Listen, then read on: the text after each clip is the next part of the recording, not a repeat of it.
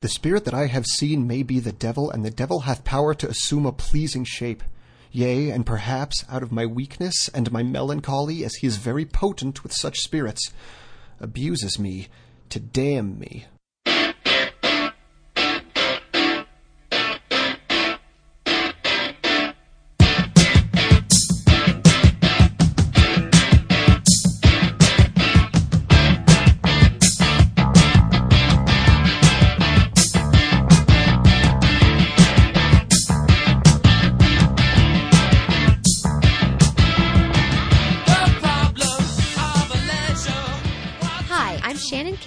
Zach Powers, and this is Stage of Fools. the unofficial Royals podcast. Today we'll be discussing Season 2, Episode 5 The Spirit I Have Seen.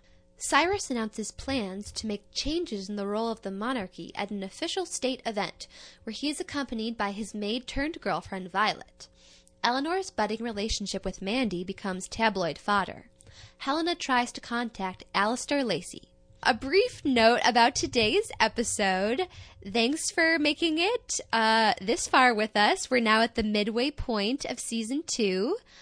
Unfortunately, what you're about to hear is not the first episode on season two, episode five that we've recorded. We had the wonderful comedian Jesse Whitehead on the show, and uh, he did a great job. Um, we had a really funny conversation with him, but unfortunately, due to some technical difficulties, um, we were not able to release that episode. So we just wanted to take a moment to thank Jesse for joining us, and we're definitely going to have him on the show as a guest as soon as we possibly can. Um, in the meantime, enjoy our episode on season two, episode five. Uh, yeah, so this is a revisit of episode 205, which is thankfully a little better than the last two that we had to see. 205 has something over 204 at least in that it has a old hamlet's ghost quote as the title of the episode or a quote Sure. related to old hamlet's ghost and we actually get simon's ghost back for what might be the last time it kind of seems think- that way i guess we'll Uh, see it does. It does look like this is the the final bowing out for the actor who played Simon, but it is a return. with the exception of the flashbacks With exception coming of the up flashbacks, that's true. Um, but uh, it is a return to form for the show in that it's another super on the nose title. It tells you exactly what to expect in the episode, and that is a spirit that you will see. yes well i'm excited to see that spirit so let's dive right in You see the spirit almost instantly because the opening is Cyrus preparing for some kind of event um, with uh, some fella helping him get prepared. And the guy drops the cufflinks, which Siren, Cyrus does not respond kindly to, of course, because it's still Cyrus. And while he's on the ground trying to pick him up, he spots for just a second uh, Simon in the mirror behind him. Uh, Simon's ghost appears, or at least his ghost in uh, Cyrus's consciousness Yes. appears with a ding sound effect that will be repeated later on in the episode. Still not quite as good a sound effect as Cyrus's gong, but I'll take it. No, that's that's never going to get beat. The, the gong. And, you know, this episode, we're going to have to spend a lot of time talking about Cyrus's girlfriend slash prostitute maid, Violet, who Yeah. he has a sort of tender romance with. And I just wanted to say, I have no problem with Cyrus being bisexual and being interested in women as well as men, but I just think that the campy gay man Cyrus of season one was so much more entertaining. And I mm. thought that that really came across in this moment when the servant was crawling around on the ground for the cufflinks because they were shooting him from kind of this weird Dutch angle. Yeah. And, you know, he's like, on all fours. And if it were season one, Cyrus would have looked at his butt and been like, made some sassy remark Yeah, about how he was going to have sex with him. But instead, nothing. I was so disappointed. Well, the tone of the opening is very much is pretty is pretty intense for a for a Royals opening. It's very melodic music, a lot of Dutch angles, as you mentioned. Uh, they're trying to make everything seem much more, I think, intense than it actually is at this point in the narrative. Not only in this scene, but also in the other half of the narrative, uh, the opening, which is Liam finding a shard of glass at the broken memorial with a big image of his father's eye in it that he carries around dutifully for the remainder of the episode and keeps in his room. He looks into it like he's looking into a magic mirror. It's Yeah. Oh, uh it- because I love doing the Lion King mm-hmm. connections with Liam ever since he's saying, I just can't wait to be king.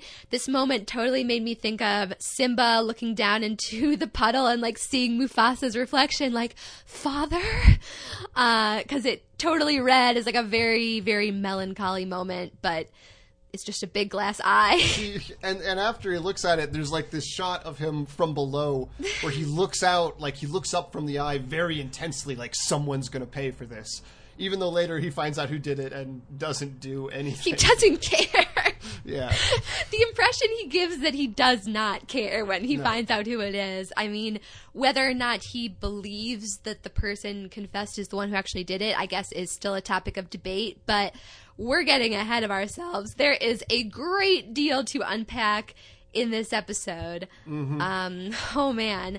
Uh, so Cyrus brings Violet in and he's Yeah. like, you're fired. She's like, no, what did I do?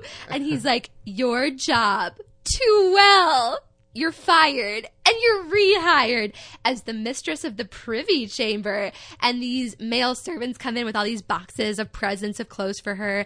And she is like crying. She is so touched, even though he could not have announced it in a uh, less sensitive way. But it's, it actually two things. One, it reminds me of in the first season of both the British and American Office, the scene where the Ricky Gervais slash Steve Carell character fires the Pam character, Yes. and she starts sobbing before he realizes he reveals that it was a joke all along. And second, between the opening with the guy with the cufflinks and all these male servants bringing in the gifts, where did all these male palace attendants come from? I feel like we have never seen. It's all women dressed in French made fetish outfits so far. those tunnels connect you to a lot of secret rooms in that mm. palace, and I don't even want to tell you what's inside because it'll curl your hair. Mm. Yeah, I guess. guess People just appear yeah. from behind portraits and up out of trapdoors. now that he's settled on Violet, he doesn't need to keep all the other all the other uh all the other ladies Prostitutes around. around. Yes, the maids slash prostitutes. Yeah. They do all mysteriously vanish after being like 12 to a frame per scene. Yeah, yeah.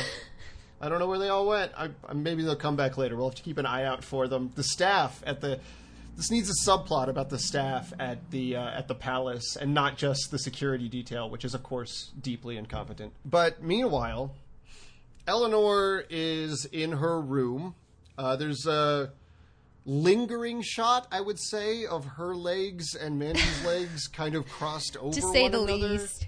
Yeah, um, and they're both respectively sitting there texting. So Eleanor is texting Liam while Mandy is texting Jasper, who are also sitting next to one another in uh, a car somewhere because, of course, they're bros now. And Jasper speaks to Liam with his British accent, which is so weird because Liam knows he's American now. Yeah, but uh, I think maybe the reason is because of the theory which you have postulated before. Because when he's talking to Liam, he's lying about who he's texting with. So when he speaks with his British accent, that's a lie. Oh my and when he speaks with his American accent, that's the truth. It's the worst tell ever. But my theory is ironclad because later on in the episode, he lies about having done a background check on another character too. Yeah, And he does it in his British accent. Even though he's talking to Ted, who I think also knows, So he's knows American. he's American. Yeah, we solved it. So we cracked yeah. the case. This is hilarious. Um, all right. Well, from now on, we know. Yeah, we figured out Mark Schwahn's secret code, um, his riddle. But, uh, anyways, um, the point is, Eleanor has apparently decided to begin a relationship with Mandy.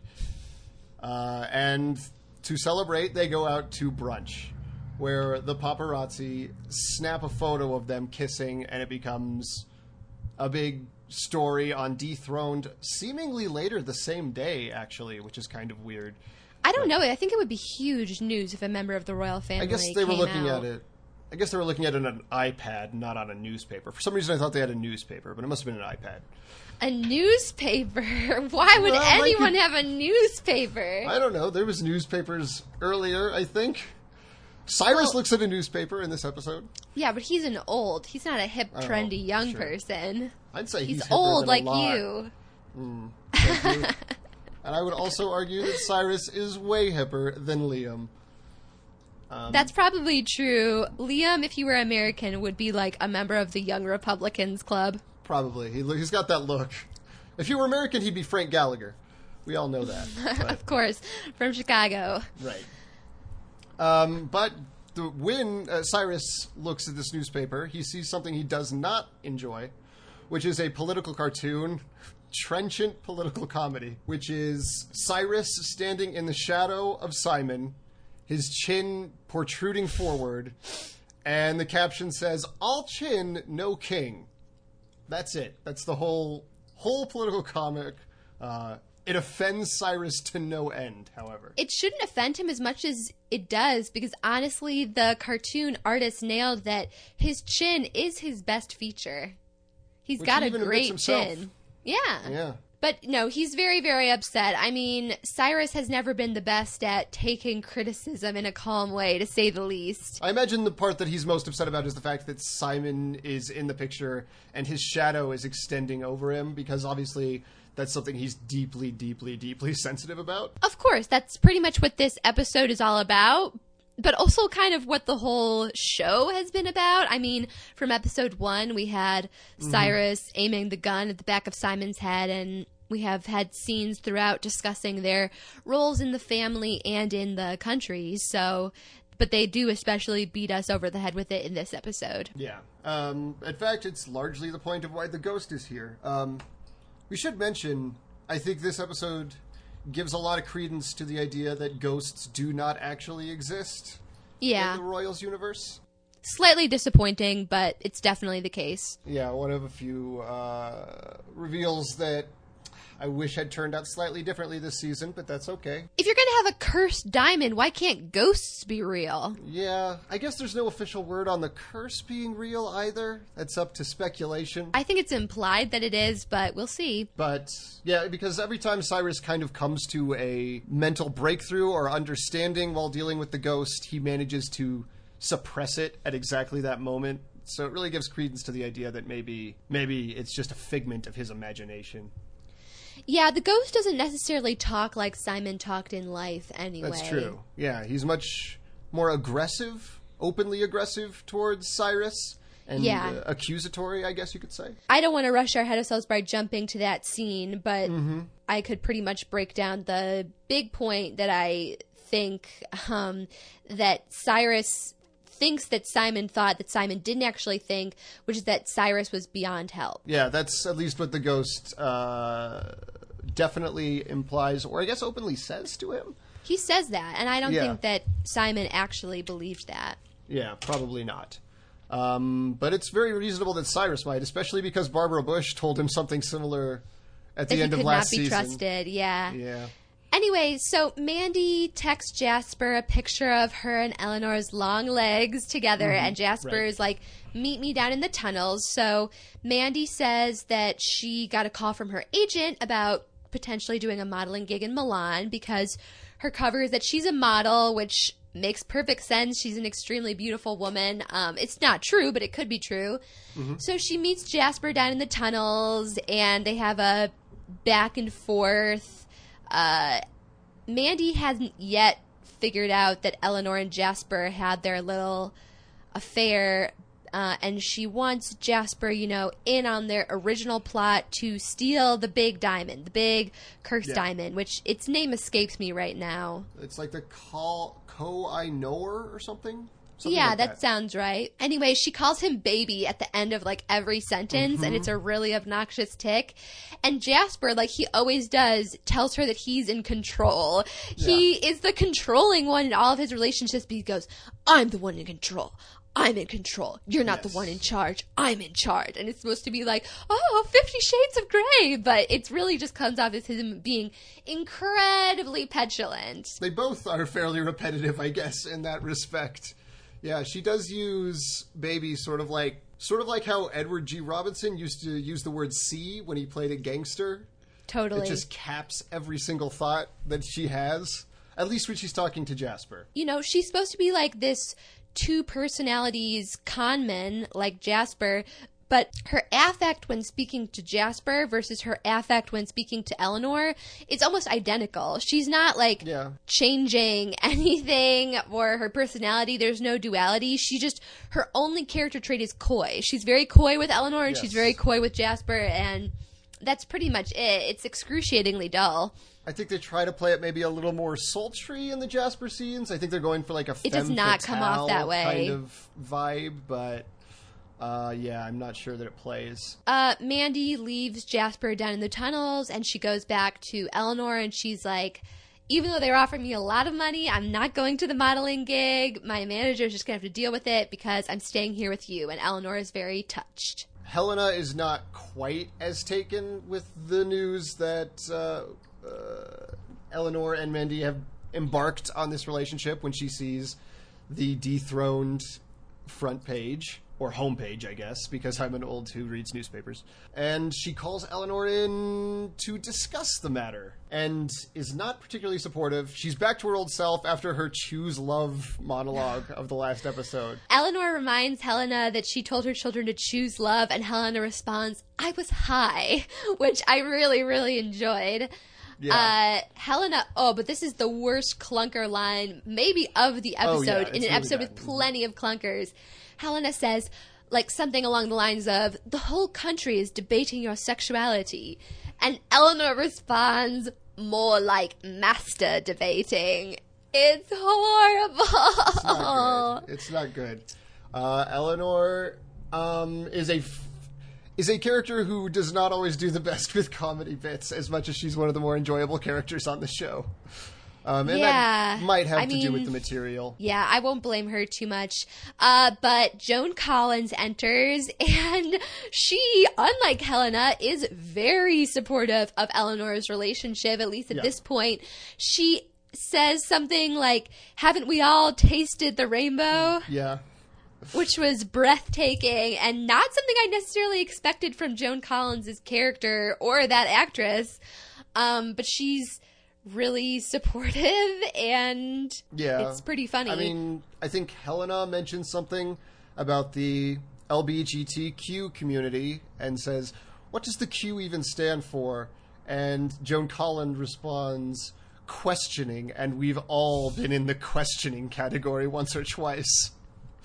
So she's she's That's all about amazing. it. It's really good. she's totally cool with it. Um, she's really supportive of Eleanor in a way that Helena is not and will never will and never will be. Um, well, maybe in the next episode a little, but we'll get there, or two from now. I forget who it is that breaks the news to the family that Cyrus destroyed Simon's memorial with a car I in the scene. I think it's Ted who does it. The funny thing, though, what really struck me is that none of them seem remotely surprised. Like you think it would elicit some sort of emotional reaction. Your brother-in-law slash uncle just destroyed your husband slash father's monument with his car while drinking, and then he like cursed out civilians. But everyone Yeah. kind of just has a sort of, "Ugh, of course, take on it. But they've all lived with Cyrus their whole life, and this is a guy who enters rooms high on cocaine, wielding a sword, prepared to kill his true. brother. And I think they really asked for it when they decided to make the monument out of glass. Like, Yeah. maybe go with something a little more sturdy. even if it hadn't gotten knocked down, it was such an easy surface to like graffiti. It was like this Yeah. big flat panes of glass. Yeah. I can't really imagine how much it would have survived, especially during a time when it seems like the monarchy is at least somewhat divisive. And it shattered really easily when he ran that car into it. You think they'd make it out of a, a stronger material. I think it was an inevitability. Maybe he did them Yeah, a favor. he didn't even really total his car No, he didn't. He just went right through it. like Um, butter. Yeah, pretty much. Everybody immediately accepts that Cyrus has done this because, of course, Cyrus did it. Uh, in the meantime, are preparing for a major ceremony that is occurring that day, which is Cyrus is supposed to give some kind of accolades to uh, a young man who was a refugee from another country and went on to become a fairly prominent artist in England. I don't know if he's a young man. He has gray hair, but Okay, well, he a, a gentleman then. He was someone who was jailed as a political prisoner who then Yes. created art in prison that was used uh, to create you know advocacy for his cause. That's pretty much as much as we know. They don't really give us any of the specific details of his particular cause.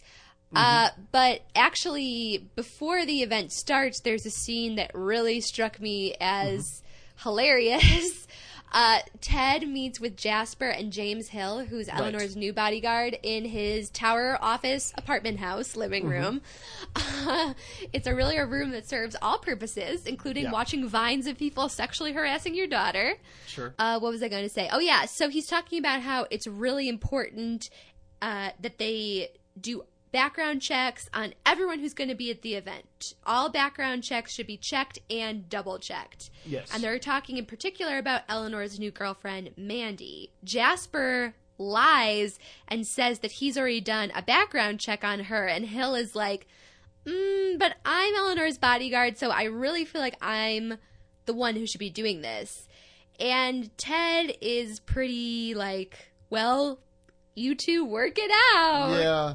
Like- Hill is her bodyguard now. He's just like, next time, Hill does it, but this time it's fine, more or less, because he's terrible at his job, as per It's usual.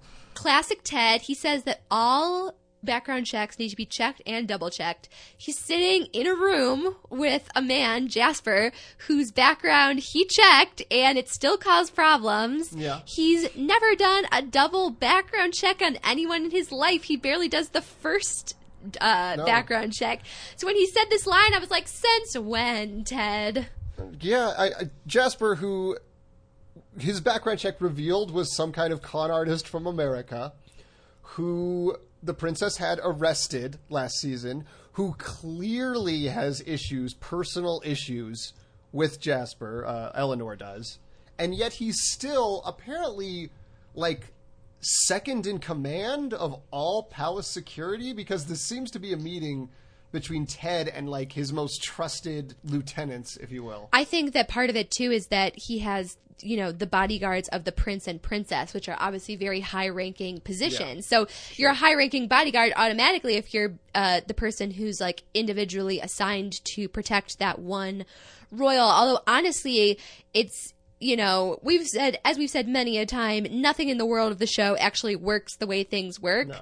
But I have to imagine that the real prince and princess have more than one bodyguard who's Yeah. like, okay, you run along and do your thing. I would think they have like a team or at least a small group to choose from. I imagine so. Yeah, I mean, I guess I would do some research into how the dynamics of the uh, royal bodyguard team work, but it would go against our mantra on this Yeah, podcast to it do would- so. It would go against everything we stand for, and it's just not worth it. Um, so Helena sends Lucius to deliver, moved by her own choose love speech, which she immediately decries to Eleanor, but decides to hold on to herself. Has sent Lucius to send this letter to Alistair Lacey. Um, Lucius comes back and says the house is empty. There's no sign of anybody living there for some time. It looks like he's moved on. Maybe because you told him you don't want to speak for a year, but he does it very shiftily. Um, and unsurprisingly, Helena immediately sees that he's not being completely honest. Yeah, he's never been good at pretending to be innocent at all. He always like appears from the shadows. It's like, "Oh, I delivered the message." You know, he's he's very arch and uh scheming at all times. It's just I think that yeah, it would be hard not to be suspicious of him. Which may be why later on, when he's accused of something he didn't actually do, everyone buys it so easily. Yeah, even though I will say when he confesses it, he doesn't confess it very convincingly. No. Um, But Uh, Cyrus walks in on Violet getting dressed in some of her new clothes that he bought her. I wrote down, I have in my notes, Violet is a Skipper doll. For those of you who aren't familiar with Skipper, she's Barbie's flat chested younger sister who's like a chirpier little preteen version of Barbie. And that is what this character reminds me of. Cyrus basically treats her like a dress up doll, and that's her role in this episode. yeah. Simon's ghost says, Clearly you have a thing for maids. And Yes. Cyrus tells him to, Oh, shut up. Yeah, in the first of a, a couple longer scenes of the ghost sort of uh, berating Cyrus for being a terrible king. The first one takes place in this little room that I feel like maybe is supposed to meant to recall the chapel scene in the first season where the two of them, uh, a scene we liked, where the two of them uh, have a discussion in, I guess, the palace chapel. But this room that they're in in this episode has a bunch of stained glass mirrors surrounding it, so you kind of get this colored effect, and it also reads like some kind of place of worship to me. At least uh, that's what it, it seemed like. I think so. As we've said many a time, the show always gets the most out of its location. I mean, they are really using every part of that palace, I think, because we've seen a lot of interesting rooms, and I would agree that this looks like it's some sort of chapel or anteroom that could have chapel like uh, uses. Uh, but this is kind of their big scene. They have uh, a back and forth. Ultimately, you know, Simon is accusing Cyrus, rightfully, of being power hungry and selfish. And Cyrus is like, it wasn't easy growing up in your shadow. You could have made it easier for me. You could have stepped aside and let me had my moment in the sun. And Simon says, you don't deserve the sun. And basically says he's beyond help and he can never be trusted.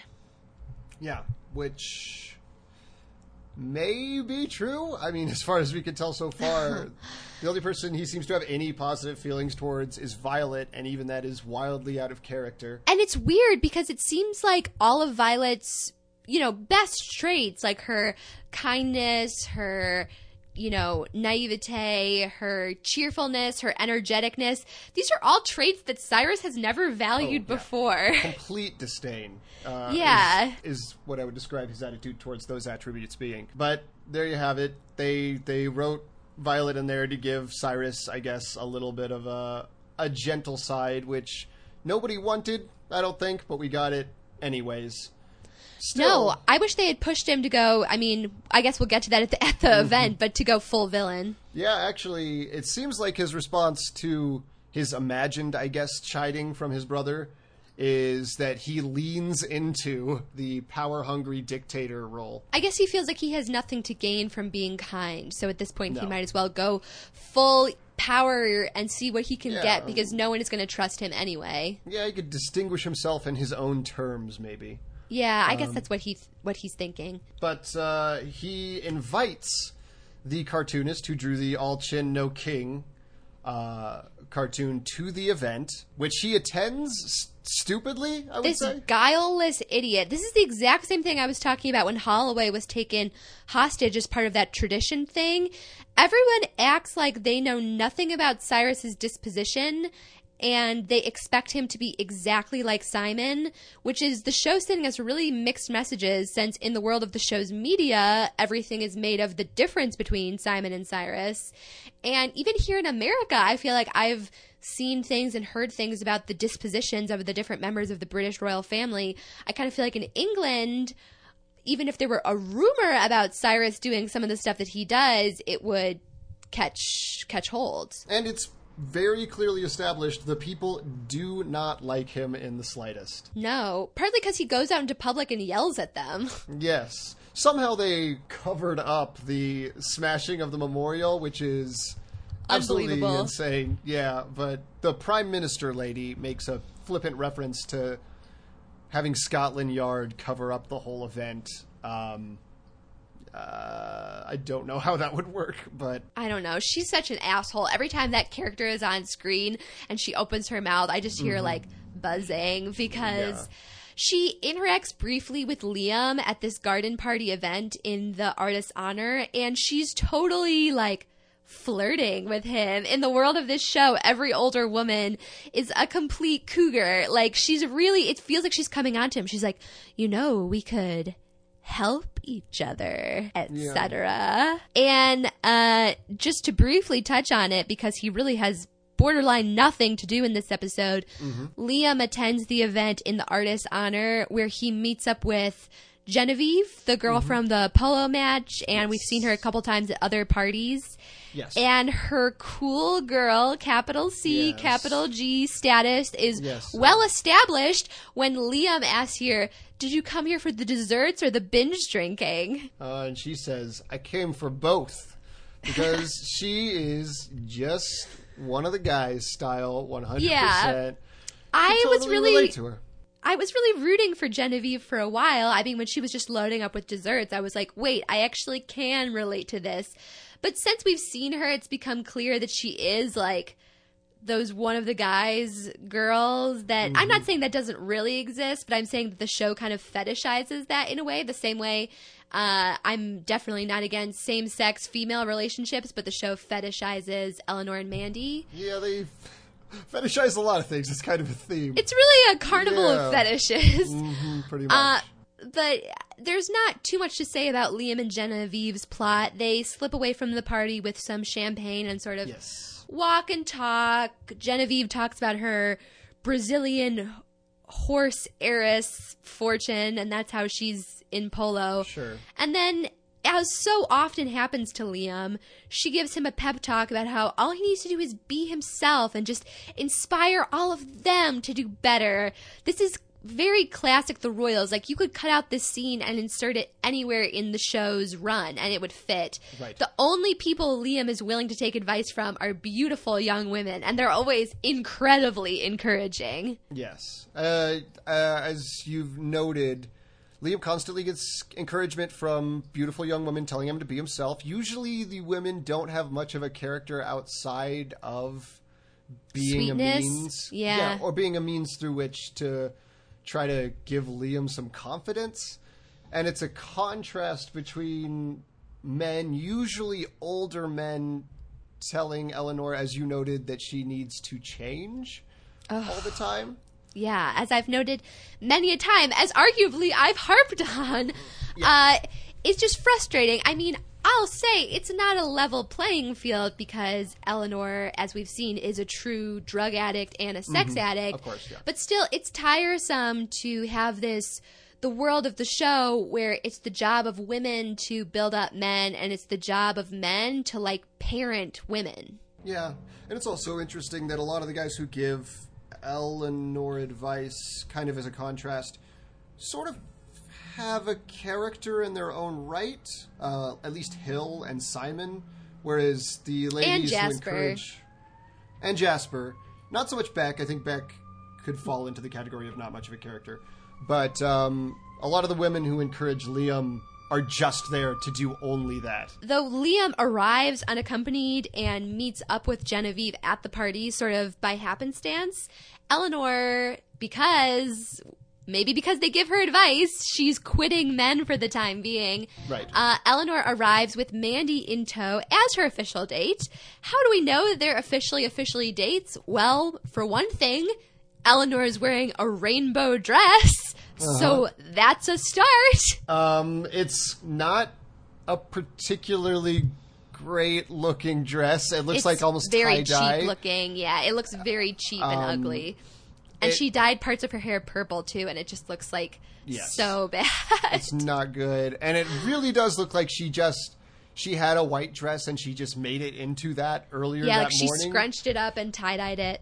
just to play to the public expectations. Um, but I think she's relishing pissing her mother off. I mean, Probably. her grandmother basically says as much later on, and the show makes that pretty clear. That's another reason why I just will never be invested in her relationship with Mandy. Like, it's so obvious that it's about getting her mom to rise to the bait. There's Yeah. no genuine romantic love there. yeah, they do try to play it off like there's some kind of later that there's some kind Yeah. of serious emotional interest, and and it'll be interesting to see how that plays when we revisit those episodes.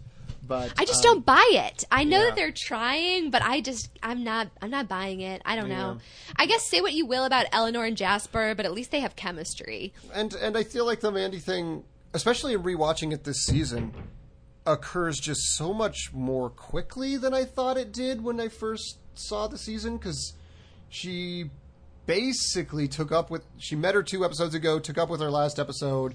Now they're in a full relationship, and a lot of it comes to a head already in the episode following this one. Not to give too much away, but It's arguably the bulk of Eleanor's business this season. yeah, and it still feels rushed to me. But what can you do? I certainly don't want them to linger on it any no, more no, than no, they no. have. Uh, I'm not saying they that should have, but I mean maybe uh, the payoff would have worked better if they had given it time to feel a little more organic, or maybe even pushed the reveal that she was uh, working with Jasper in some way until a little later. or sprinkled it more throughout, or if they had given Eleanor and Mandy time to be genuine friends. They have one episode of hanging out, and the entire time they're like sexualizing each other. So it's not that they ever have like a genuine non sexual relationship. I might have been more invested in it if they had. I guess the reason for that is because I think at the end of the day, the purpose of the Mandy relationship is mostly to color the relationship between Eleanor and Jasper and move. That's that what makes forward. it so insulting. Yeah. So that's the real purpose behind it and why it doesn't get the time or attention it really should if they wanted to make it a little more compelling or interesting. But No, I think Eleanor and Jasper are just two characters whose storylines are always going to be somewhat inexorable mm-hmm. because really, and we've been feeling it this season with Jasper doing the whole secret agent thing. Without being an antagonist for Eleanor, Jasper has basically no purpose in the show. I mean, it drains him of every sort of bit of personality. Whenever he's in a scene with someone who's not Eleanor, it's just as dull as anything. yeah, yeah. He's just a overly serious, single focused, like basically a tool by which Liam can do things, but not so much a character in his own right. Um, but there you have it. Um, let's get to what this event is really about. And no, Sure. it's not really about the artist. It's in honor of. It's not about that at all. So Uh-huh. everyone takes their seats. Um, we get some good reaction shots during this sequence from not just the Henstridge family, but also the acting prime minister and Genevieve, whose Mm-hmm. family helped fund the artist's cause. Sure. Um, and Cyrus is knighting this artist, and as he is, he's giving a speech about the man's great work that takes a hard left turn, Yeah. to say the least. He starts talking about basically how this country used to be great, Yeah. eerily seeming to echo Donald Trump months ahead of that Yeah. person's saying the majority of the stuff he said now. It's a rare moment of prescience for the show, which is usually so disconnected from anything Yeah. Resembling would- actual politics. It would be interesting to see to figure out exactly when this episode was recorded to see if that that slogan had uh, already been introduced at the time that they filmed this.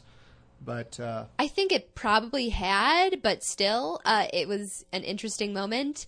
Um, and Cyrus uses this as a platform to talk about how he's going to change things. The monarchy needs some balls back on the throne, of course, because he's obsessed with his testicles. And he was talking earlier in the episode about walking funny because he'd, quote, lost a plum, which Yes. is a horrible metaphor. Uh, and he has his guards find the cartoonist who drew that insulting picture of him in the crowd and has him arrested. And as the man is dragged away, Cyrus leans down to the man he just knighted and says, Be careful what you draw. Yep. Yes. And and as the as the guy protests as he's being led away, he's like, "If you want free speech, go to America." And it's all very all very arch villain Cyrus, um, which I mean- is a far better turn than Violet Cyrus. He could. He could never do this, though. That's the thing. No, no, Like, no, this no. would never Oh, in a million legally. years be allowed. I mean, we are living in a fictional fantasy universe where time and distance mean nothing, but legally speaking, there is no conceivable way a monarch could have a man arrested for drawing a pretty tame political cartoon. Yeah, it can't really be construed as hate speech uh, No. or anything particularly slanderous or libelous. I always forget which means written down and which means spoken. Libel. Uh, anyway, yeah, that pretty much summarizes the Well, event. Cyrus is making it more and more open to his country that he's trying to be a dictator, uh, which is a little bizarre. Uh, although I think, for the record, I'd still rather live in Cyrus's England than Trump's America. Yeah, I mean, I think there are probably, even though he can apparently arrest cartoonists, I think there are a lot of probably limitations on both Cyrus's power and what he has an interest in actually doing. Uh, I think mostly he just wants people to respect him. Beyond that, he doesn't care. Well, he and I have very different definitions of respect, I guess I would say. Yeah. But as fear, he's fear, as he's driven away from the event, he's in the back seat of his limo, and Mm-hmm. Simon's ghost is sort of out of focus behind him. It appears using the same dinging Mm-hmm. sound effect from earlier in the episode. And this time, after a little scornful back and forth, Cyrus tells Simon to go away, and Simon's ghost disappears. Once again, proving that it seems like ghosts are not real. Also, the fact that the ghost appeared before Simon was dead might indicate that. But um, I do wonder about this scene if the driver overheard this particular conversation because he's it's the only one where he's in a semi-public place discussing it with the ghost. But Well, we have no reason to uh, believe that this ghost doesn't play by the same rules that the ghost of Ted's wife does.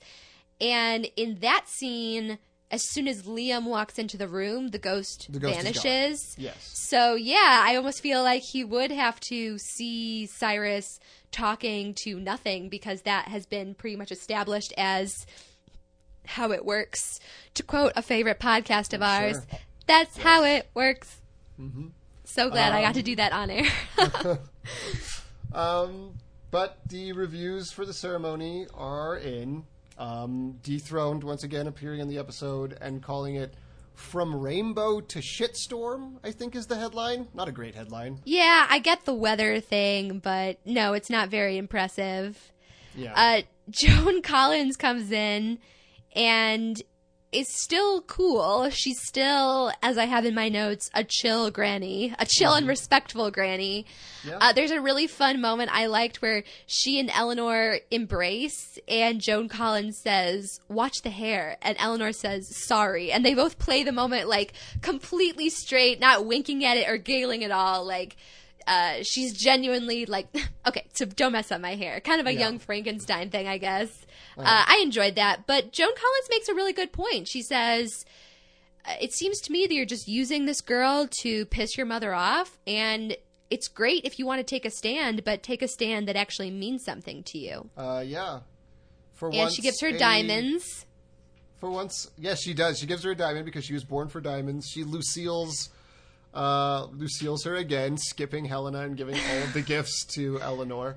Uh, diamonds don't really agree with Helena. Of course not. Um, but yeah, it is. I guess in this context, not only is her does her advice make sense, but I hadn't thought of it. But it is a change of pace in that a woman is the one giving Eleanor advice for once. Imagine that. Yeah, it's also maybe not uh, maybe Joan Collins mellowed out as a grandma more of the show than she did with a mom because that was does not seem like advice she would have given a young Helena. Oh, no, I mean, no, we're no. going to learn more this season. I don't want to spoil it yet because the reveals are actually super super super fun and campy.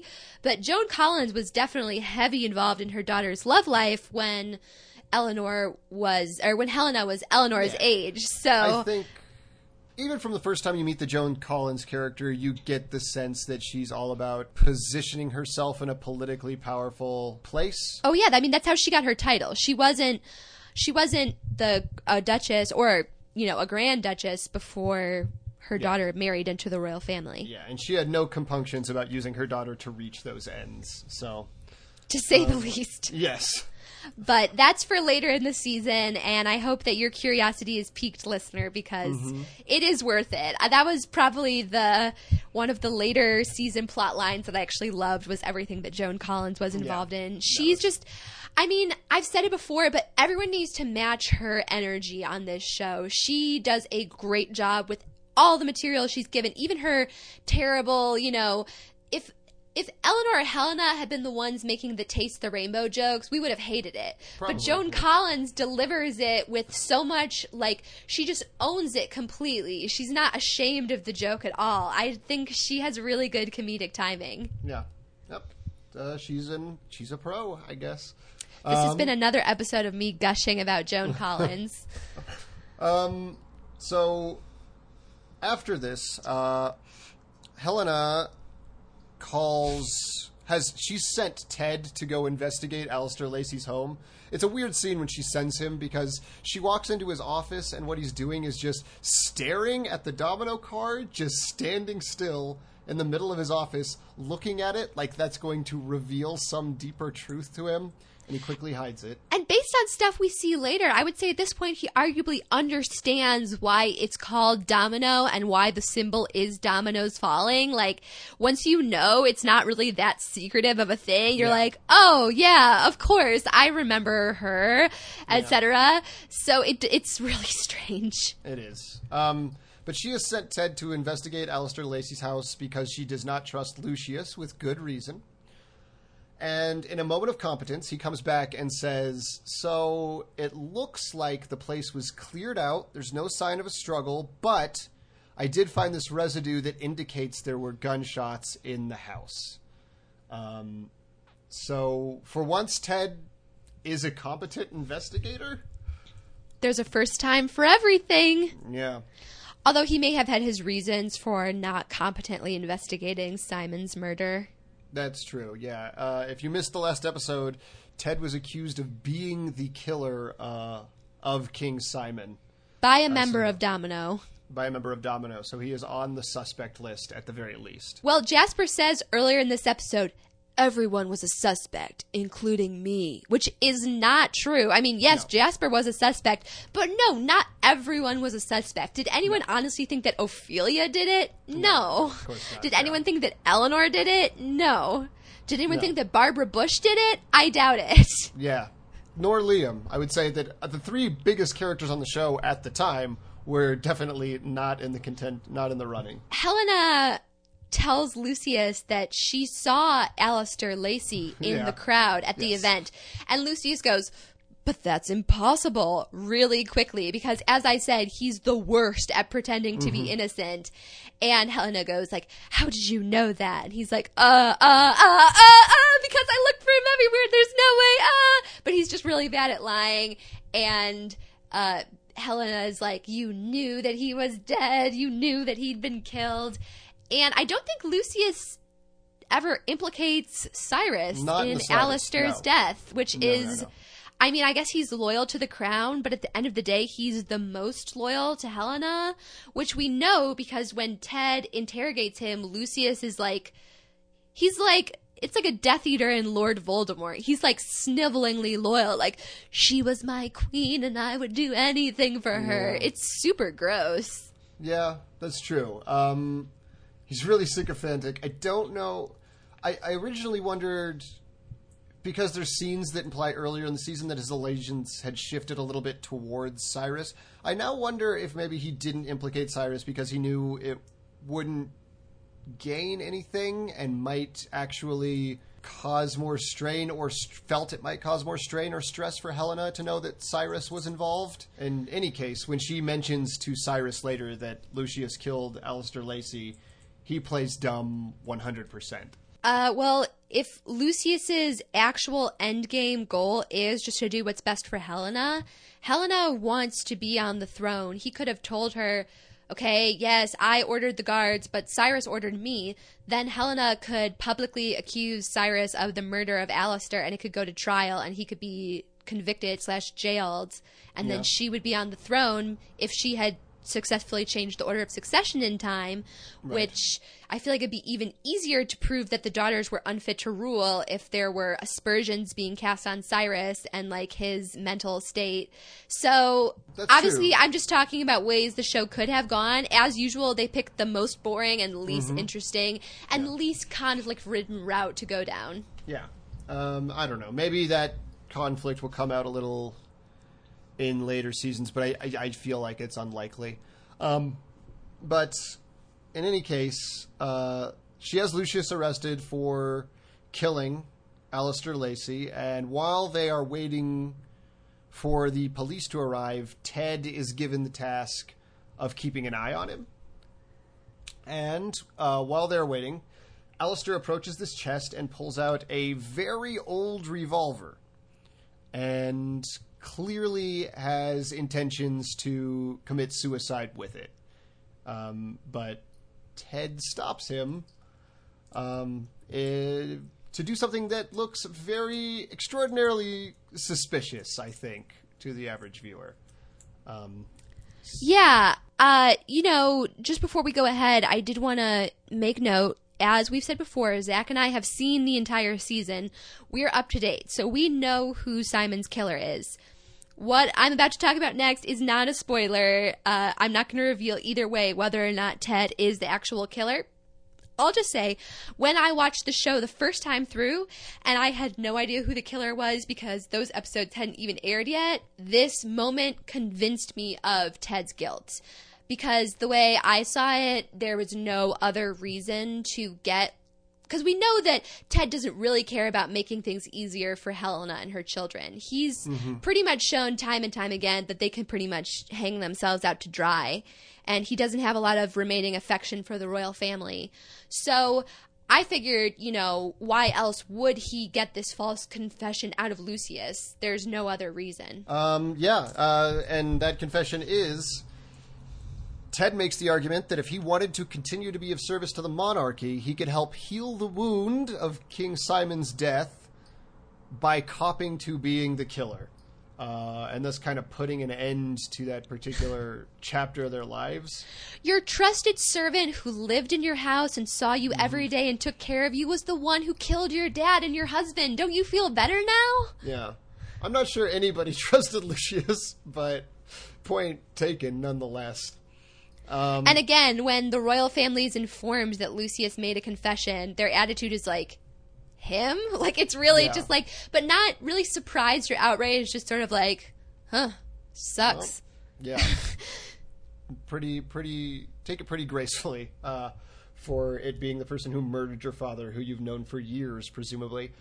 But uh, yeah, uh, Lucius agrees to do this. He confesses to the murder of King Simon and uh, is uh, theoretically thrown in jail for it. Um, the last thing we see is him confessing. To await trial, one supposes, although I don't know that the royals will ever take us into a courtroom. No, so I seriously doubt We'll it. see, which is too bad because I always love watching shows with British lawyers because they still wear those black robes and, uh, And white wigs. powdered wigs to court, which is the best thing ever. Yeah. And it always makes me smile. Domhnall Gleeson wears one of those get-ups in About Time, which is a pretty mediocre movie, but fun for that reason. Fair enough. Watch that scene of About Time. well, Bill Nighy is in it, so there are a couple scenes you can watch. Fair enough. uh, all right. Well, a lot of stuff happened this episode, to say the least. Yeah. Um, The That's- main plot, like the murder plot, was moved forward, which I always like to see. there's, I think, one more wrap up of Jasper and Mandy meeting in the tunnels again, and now Mandy knows that Eleanor kind of despises Jasper. and that she has reason to suspect that Jasper is in you know in love with Eleanor. Yes. She has she tells him that he better push those feelings deep deep down. Yeah. Jasper also wavers a little bit on his American accent in this scene, and it really stuck out to me because when he first enters, he says something like something about "Do you have any idea what you're doing?" But he says, "Do you have any idea what you're doing?" And it's really grating. He's Frank Gallagher. effective. Yeah, he Frank Gallagher's this scene pretty hard. But um, aside from that, um, that kind of wraps this one as far as I'm remembering. I think so. Uh, yeah. Pretty much we end on the beat of after everyone finds out that Lucius is the supposed murderer, we have that little coda with Mandy and Jasper, and that's it. So, uh, let's move on to our favorite moments of the episode. What was your favorite moment? Um, I guess I'm gonna have to give it to uh, Cyrus returning to his villainous roots for a minute, stepping away from the Violet storyline.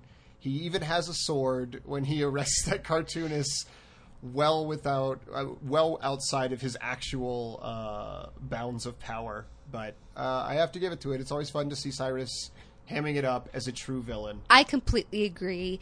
I'm going to give my favorite moment to my fave lady, Joan Collins, when she says the Q is for questioning, and we've all been in the questioning part, haven't we? Yeah. Uh, it's just so funny and good, and you know, it would have been so easy to make her like a traditional pearl clutching old woman who's scandalized by her granddaughter's bisexuality.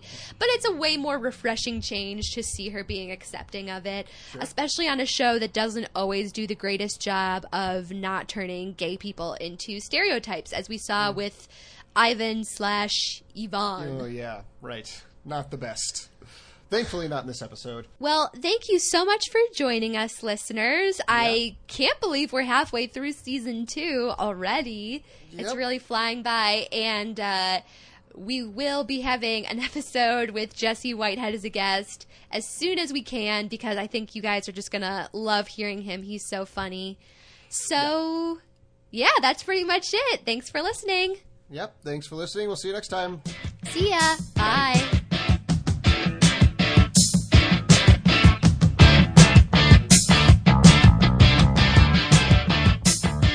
Visit Stage of Fools on our Twitter at Stage of Fools Pod or on our Facebook page, Stage of Fools. The Royals is property of E. Stage of Fools is produced by Darren Husted, artwork by Joshua Hollis.